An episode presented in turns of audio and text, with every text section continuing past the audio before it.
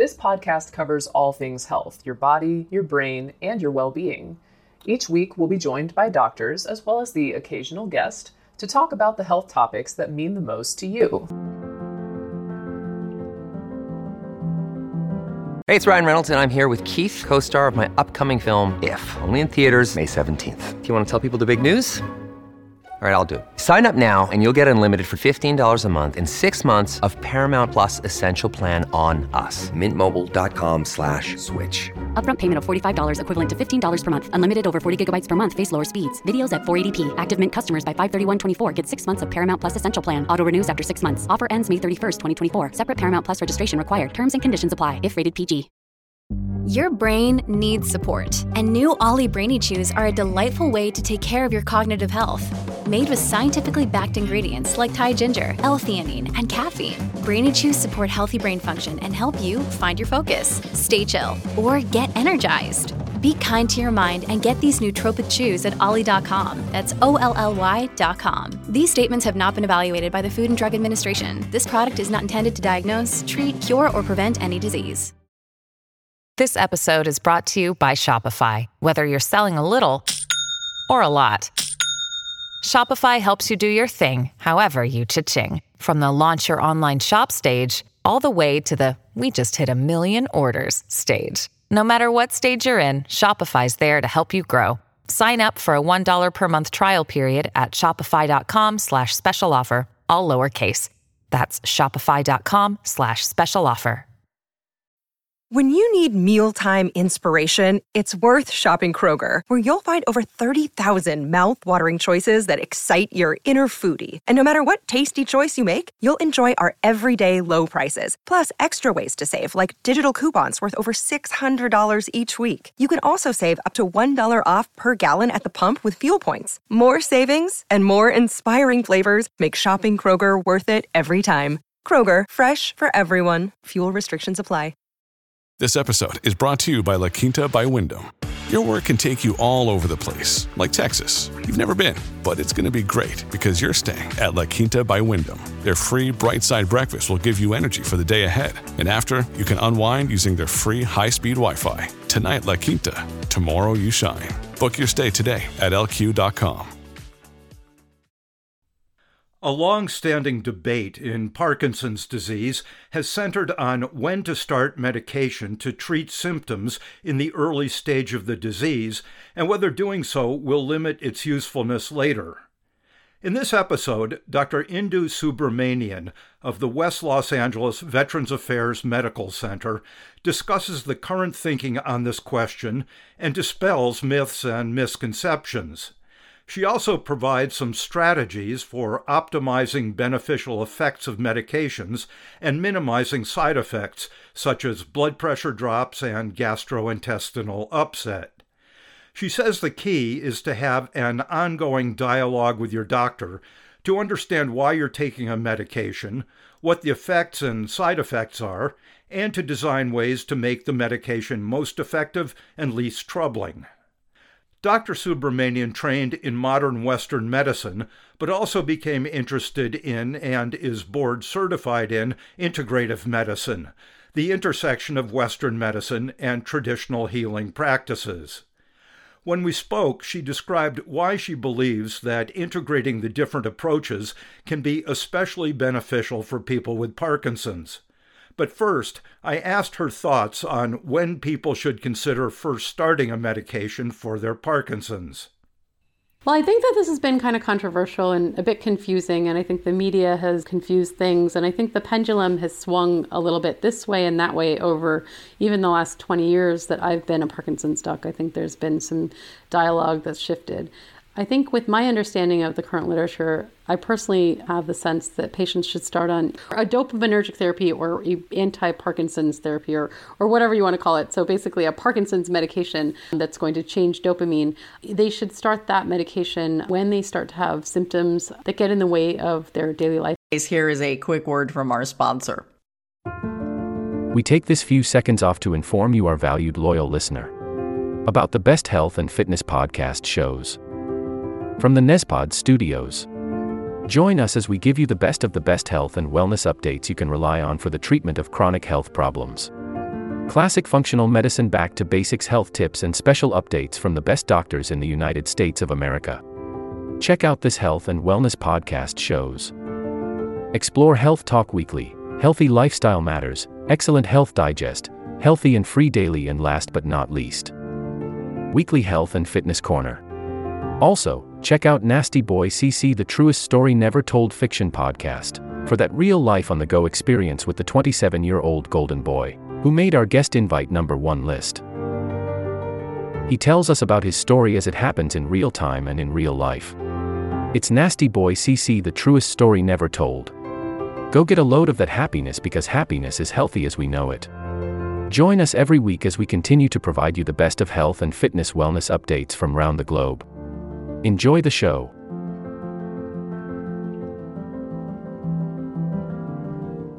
Activities, or if they have symptoms that are affecting their ability to exercise. Are there misconceptions or myths or reservations about starting medications? I think some of it is called levodopa phobia. Yeah, absolutely. I think patients have really been sold this story that levodopa could be toxic, and we have studies that show that it is not toxic. In fact, it may be beneficial for helping brains to stay happier. And some of those studies are not very clear because people are moving better. They're able to do more. They're more connected with their daily life functioning. They're exercising more. We think that many of these things are beneficial for the brain too. So it's a little tough to control for those variables. But I really do think that there's been this sense that levodopa should be spared, kept in the back pocket until you're absolutely not able to move well, and really that there's a very limited time frame in which levodopa is going to be effective. And I think that those are really myths. I think that we have a sense that one should start levodopa when either their other medications are not functioning well enough to keep them exercising and living a full, good quality of life and do their activities of daily life well. So that would be when you would start levodopa. And I really think that this delay or keeping it in the back pocket until people are absolutely needing it, that really sets people several years, I think, behind, because what ends up happening is people don't exercise.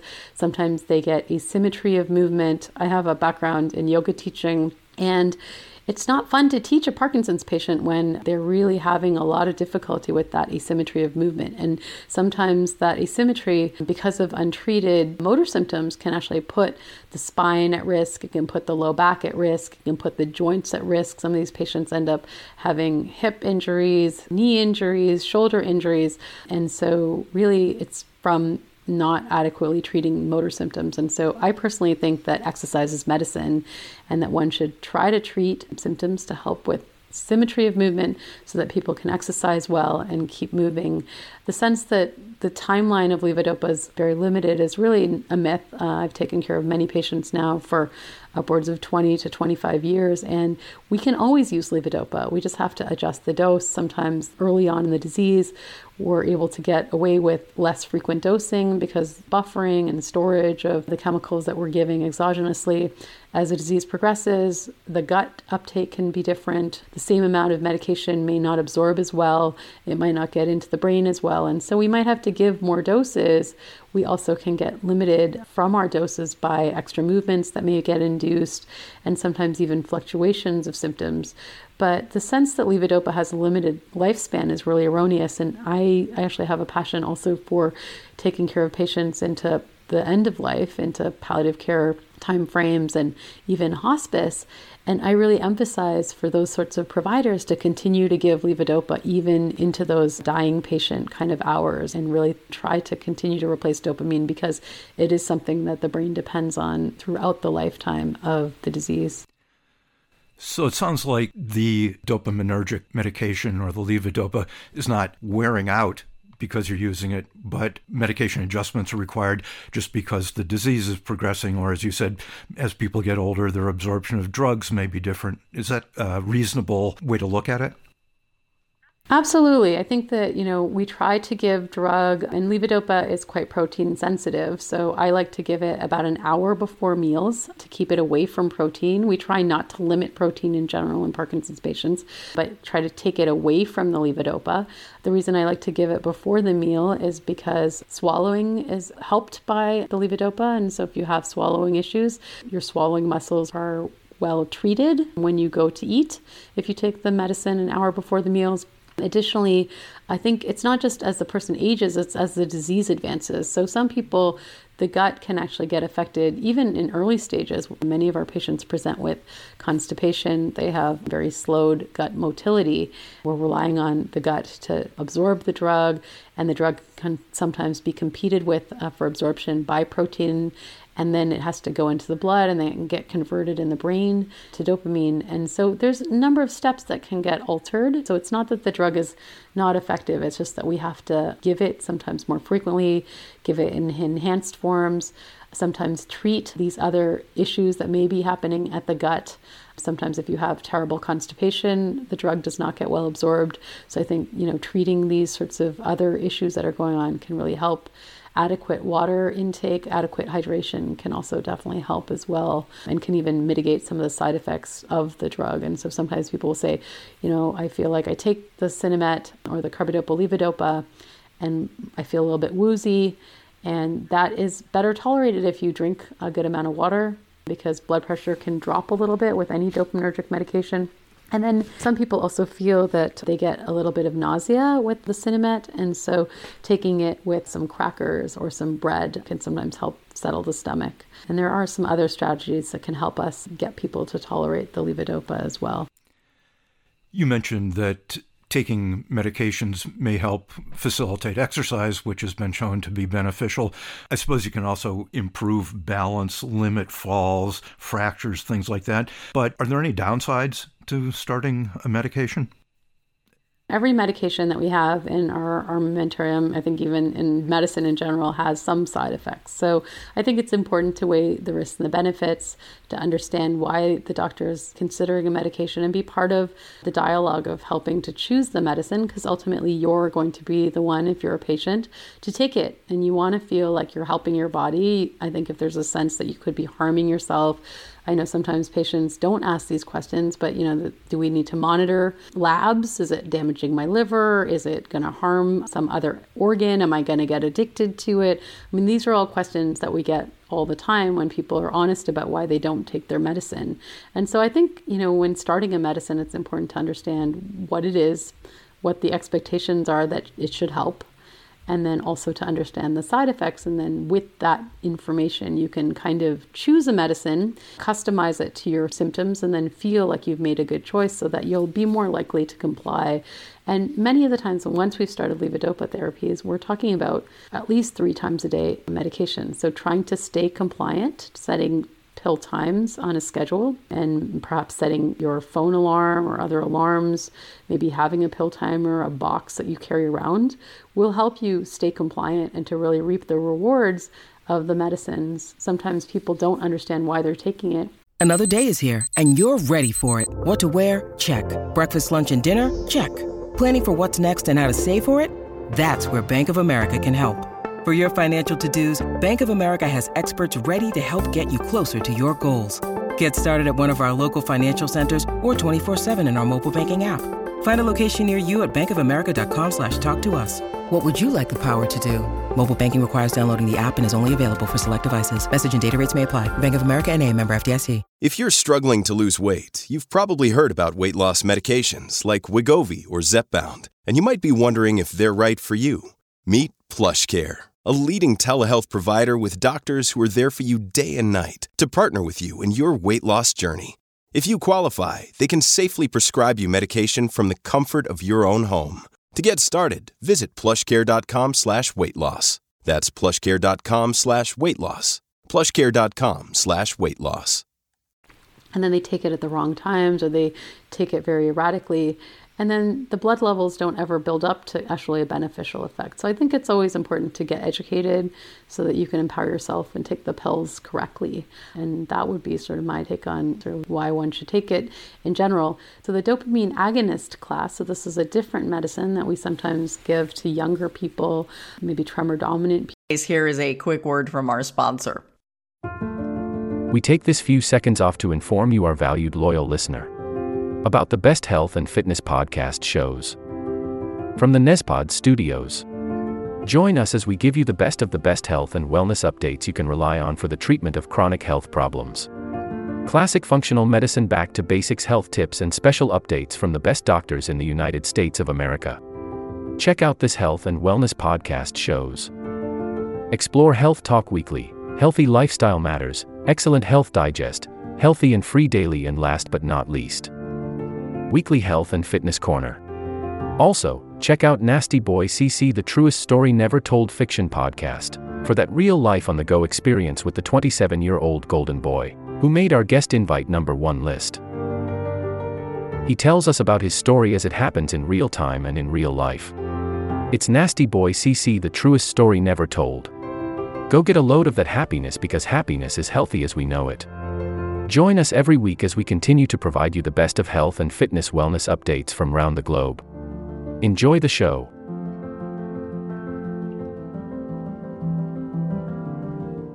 People who might be younger. And this type of medicine, definitely we should be counseling patients on side effects. There is an issue in some people with problems called impulse control disorders. So patients can sometimes pleasure seek and have issues with gambling or hypersexuality, issues with spending money, doing certain types of things that are pleasureful, buying, shopping, eating.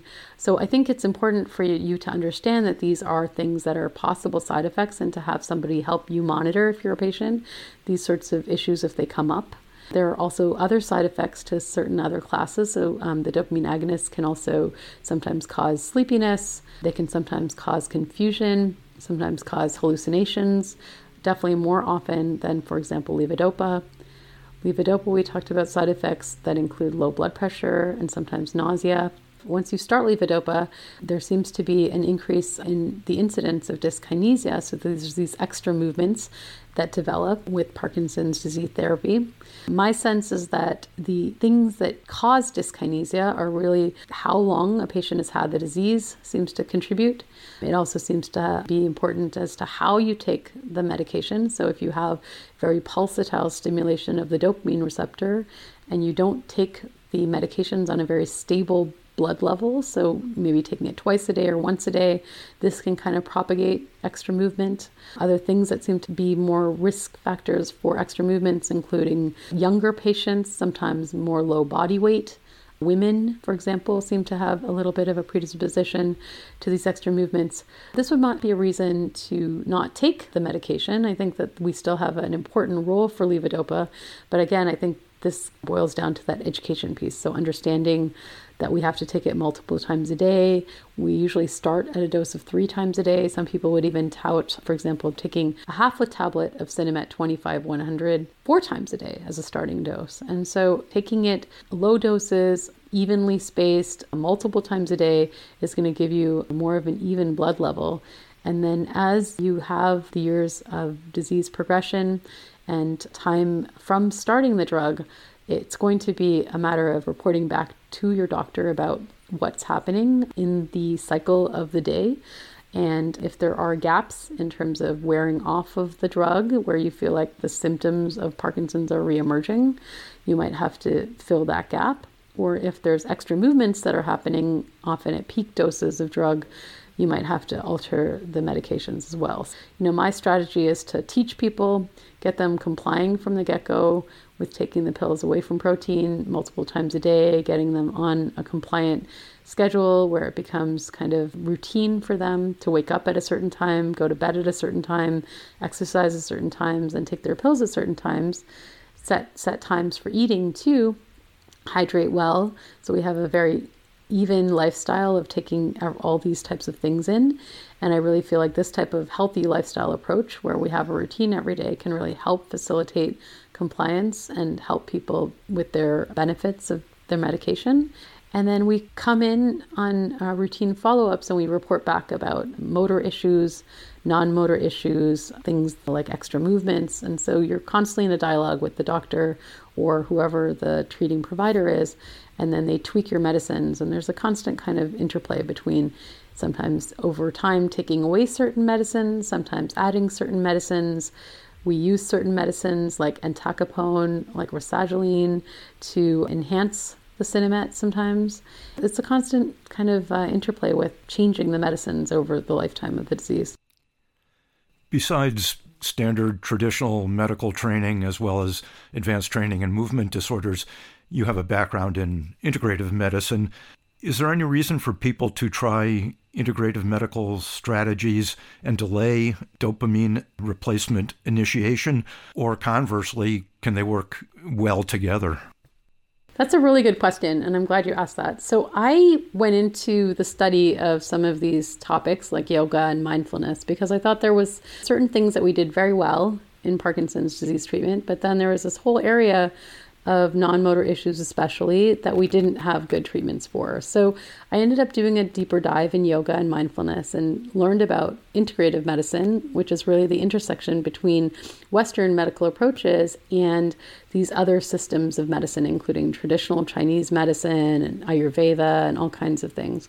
So I ended up learning about this and taking a board exam. And I think at the end of the day, my thought of integrative medicine is literally integrating the best parts of Western therapies, which in Parkinson's disease, I feel like levodopa is a cornerstone of therapy. I really do feel like it helps people exercise and live a very healthy lifestyle and be able to reap the rewards of many of the wellness approaches that we hope to have them, including in their day-to-day functioning, things like yoga classes or getting out and socializing with friends, going for hikes, being with their grandchildren, being able to play with their grandchildren fully on the floor, throwing a ball in the backyard. All of these things really are going to help people with their health and with their holistic kind of approach to health.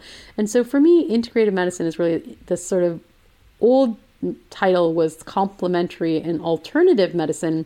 I really don't love that title because it implies that there's an alternate form of practice. And I really think that we want to take the best of both and integrate them together. And I think that I've been kind of in a unique situation to really learn about what we do well in Western approaches as a Parkinson's doc who's Western trained and working in a Western setting for the last 20 years. But I also have great respect for some other integrative medicine approaches when it comes to the things that we don't do well in Western medicine for Parkinson's patients. Yeah, I think in the West, we sometimes think these are kind of hocus pocus, but people and cultures aren't going to fool themselves for 4,000 years on stuff that has no use.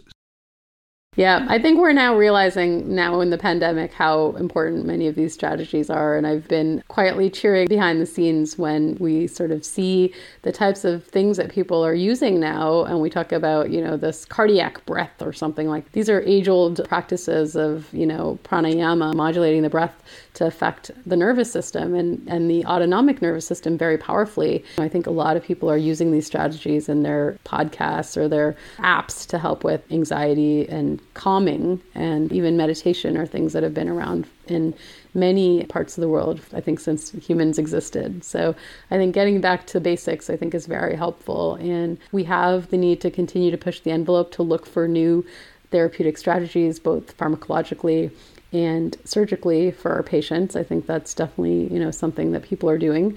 I'm spending my time learning a little bit more about these other sorts of systems of mind-body approaches that I'm really realizing can be very powerful just in my own life. When I've been worried through this pandemic, I really find myself gravitating to some of these things. And if you're not a meditator, if you're not somebody that's going to go to a yoga class, I think we can still take away some of these things just by getting out in nature, maybe going to the beach and watching the waves can be a meditation, going around trees and, you know, inhaling the scent of trees, putting your hand in the earth and gardening a little bit, connecting with nature can be actually a very powerful mind-body approach. You know, there are very many teachable strategies that one doesn't realize can be very effective in helping the body and helping the mind. And since these are two things that are so connected in a disease like Parkinson's, I think some of this can be very powerful. People can find on the Parkinson Foundation website Mindfulness Mondays, so they can participate in or get introduced to some of these things if they wish. Well, I really appreciate it. It's a kind of wide-ranging topic, and you've brought in some parts of it that wouldn't normally be associated with when do you start medication, but it all sounds good. This will conclude the episode. Thanks for tuning in. If you like what you hear, please leave a comment and subscribe. Thank you. This will conclude the episode. Thanks for tuning in. If you like what you hear, please leave a comment and subscribe. Thank you.